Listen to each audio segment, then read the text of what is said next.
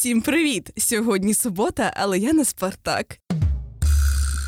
Яндердог Марія. А це значить, що з вами реальні новини так світу, а не фейкові документи, які вже спростували. Перш за все, новина від нас. Тепер наші дайджести можна знайти на всіх подкаст-платформах. Тож рушаймо. Тільки людська музика на стрімінговій платформі Spotify почистили базу треків. Все через те, що стартап Бумі завантажив на сервіс тисячі пісень, створених штучним інтелектом. Команда Spotify вже прибрала 70% штучної музики. Насправді, якби на Universal Music, може ніхто би не помітив проблеми. Виконавчий директор звукозаписуючої компанії вже декілька місяців розповідає про маніпуляції з музичними платформами, зокрема Spotify. Тому й почалися чистки. Hmm. Ми теж фанати справжньої музики. Ілон Маск оновив Твіттер. Цього разу без жартів. В соцмережі з'являться нові функції, як от спілкування в голосовому та відеочаті. За концепцією Маска, це дозволить людям зі всього світу спілкуватися одне з одним без поширення свого номера телефону. Ну що, готуємося до етерів Твіттер?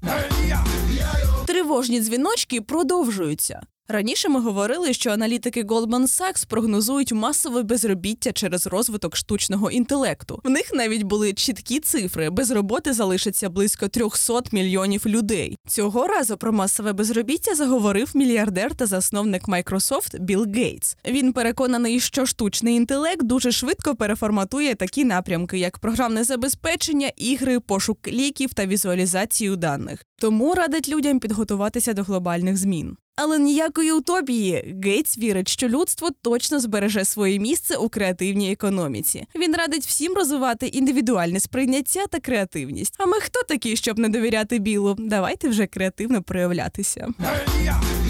Бізнес рятує економіку. Ну як не пишатися українським бізнесом, коли він показує такі результати навіть під час повномасштабної війни? Про що це я? За даними аналітиків платформи YouControl, тисяча найбільших українських компаній за рік заробила 6 трильйонів гривень. Це майже половина загального доходу всіх українських підприємств. Звісно, айтівці показують класні результати, але серед лідерів аграрії, важка та харчова промисловість. Просто неймовірні. І наостанок класні новини для київського ком'юніті. Цього тижня засновниця благодійної барахолки Кураж Альона Гудкова оголосила про повернення всіма улюбленої події. Івент пройде всередині червня на новій локації Гараж Київ. Представники бізнесу вже можуть реєструватися, аби представити на барахолці свою продукцію. Всі деталі шукайте на сторінках куражу в соцмережах.